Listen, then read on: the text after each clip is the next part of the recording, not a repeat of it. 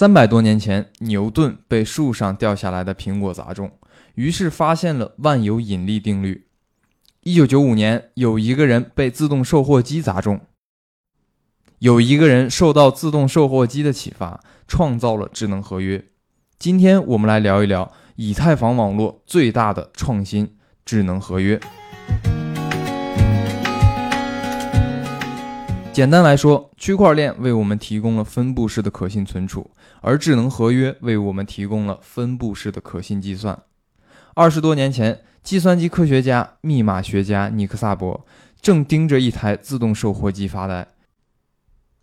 三百多年前，牛顿被而是发现了自动售货机里可能蕴含着一个改变世界的神奇密码。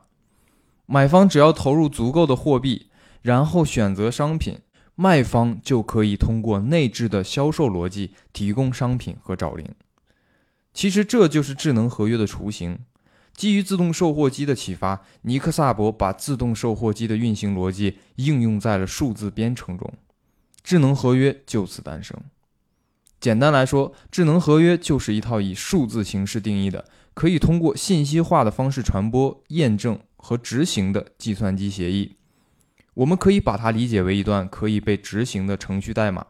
只要满足一定条件后，程序一定会自动执行。尽管智能合约这个概念在一九九五年就被尼克萨博提出，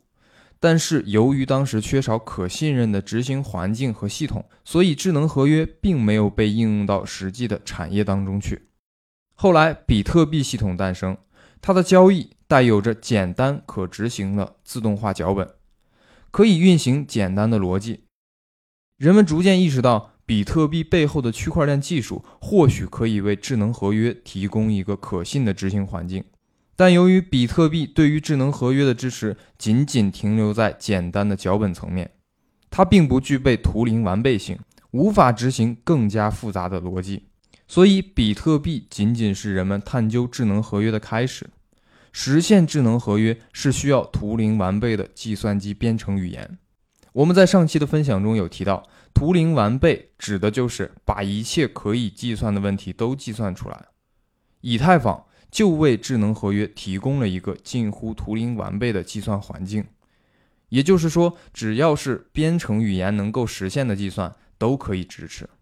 这使得智能合约能够更广泛地应用在不同的场景，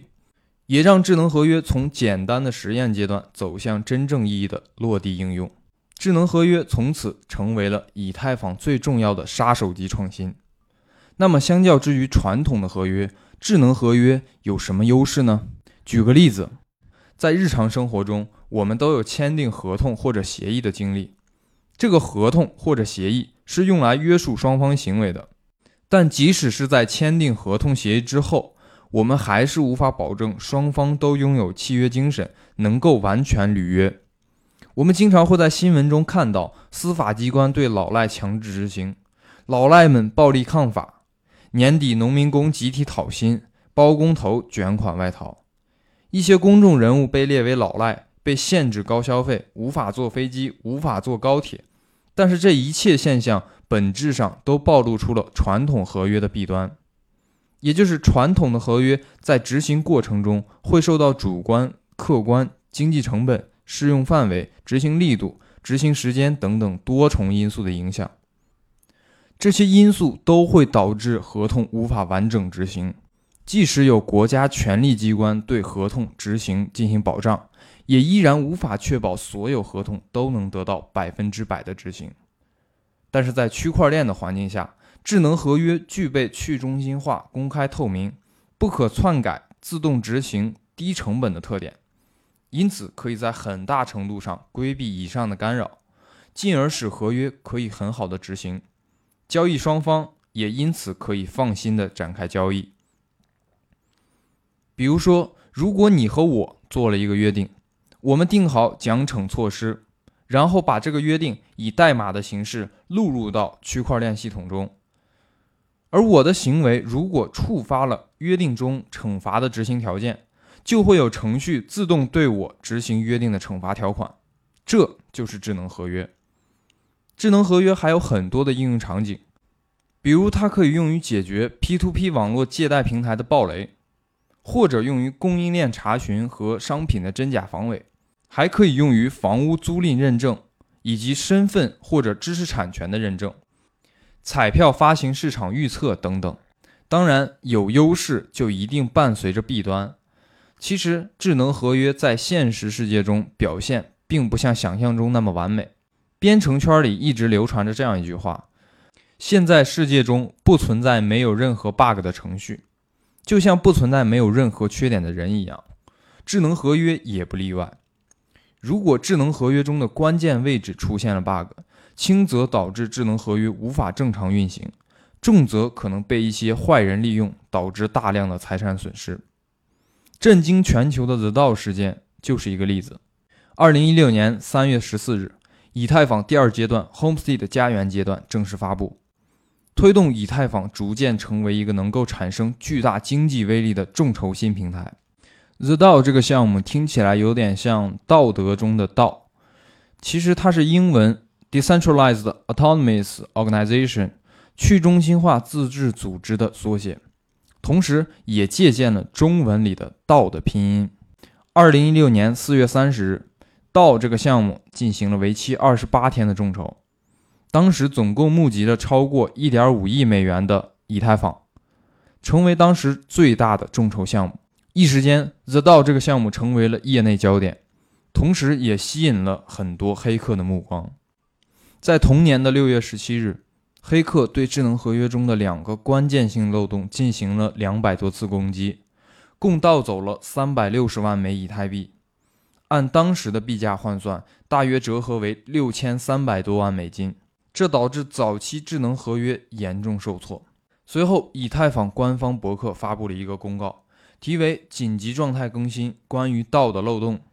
并提出了进行软分叉的解决方案。Vitalik 强调，软分叉不会有任何回滚，不会撤销任何的交易和区块，只是从区块一七六零零零零开始，把任何与The D A O有关的交易视为无效交易，进而阻止黑客在二十七天后进行提币，之后会通过硬分叉找回那些被盗走的以太币。这个公告发出之后，黑客立即暂停了攻击。六月十八日，一位自称 The D A O 事件的黑客中间人在采访中宣称，他们会通过智能合约奖励不支持软分叉的矿工一百万枚以太币和一百枚比特币。第二天，黑客就继续发动攻击，并将少量的D A O分离。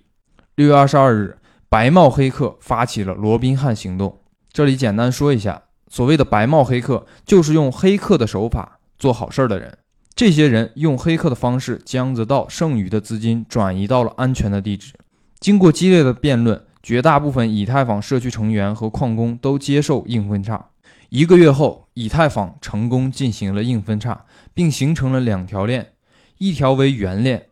被叫做 E T C 以太经典，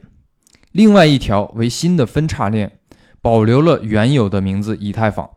上面的代币继续叫做 E T H。 这两条链代表了不同的社区共识和价值观。支持以太经典 E T C 的人认为，区块链的精神就是不可篡改，这是原则问题，所以即使是受到黑客攻击，我们也依然要坚持区块链精神。而支持以太坊的人认为，必须打击违法犯罪的行为。 Vitalik 选择站在了 E T H 这一边，后来接受采访，他是这样说的：我觉得以太坊现在不错，有些人可能对纯洁和道德非常看重，但如果一次犯错，那么以后可能会永远出错。我相信随着时间的推移，他们会发现以太坊越来越稳定，项目在不断的向前发展。虽然从事后来看，这个事件得到了比较好的解决，但是确实导致以太坊社区的分裂，对于整个以太坊项目的进展影响还是非常大的。过去我们的合同一般都是需要律师、法务等等专业的法律人员进行审核，确保没有表述方面的漏洞。现在在区块链相关的行业已经兴起了一些专业的安全机构，他们会专门针对智能合约进行安全审计，用形式化验证等等一些先进的工具和方法来查验智能合约有没有严重漏洞，并进行及时的修复。防止 The D A O 这种事件再次发生。总体来说，在区块链上引入智能合约是一项伟大的创新。区块链为智能合约提供了更加安全、更加可信的执行环境，而智能合约则帮助区块链拓展出了更多的应用场景。两者完美的契合，为社会经济活动提供了更多的便利，也为智能化创新提供了更多的可能。牛顿通过观察物体掉落发现了万有引力定律，瓦特通过观察翻滚的热水改良了蒸汽机，尼克萨博通过观察自动售货机的售卖逻辑创造了智能合约。由此我们发现，其实我们与伟人之间的差距往往就在于观察世界的视角。所以我希望我们在生活中多去体会这个世界运行的底层逻辑，给自己一小段时光跳出当下的生活，联想一下，如果把一些有意思的创新点放到区块链和加密世界会发生什么。或许我们也可以成为下一个区块链领域的创新者。希望今天的分享对你有所帮助，感谢你的收听。感兴趣的同学可以关注我，我们一起去发现这个世界的改变。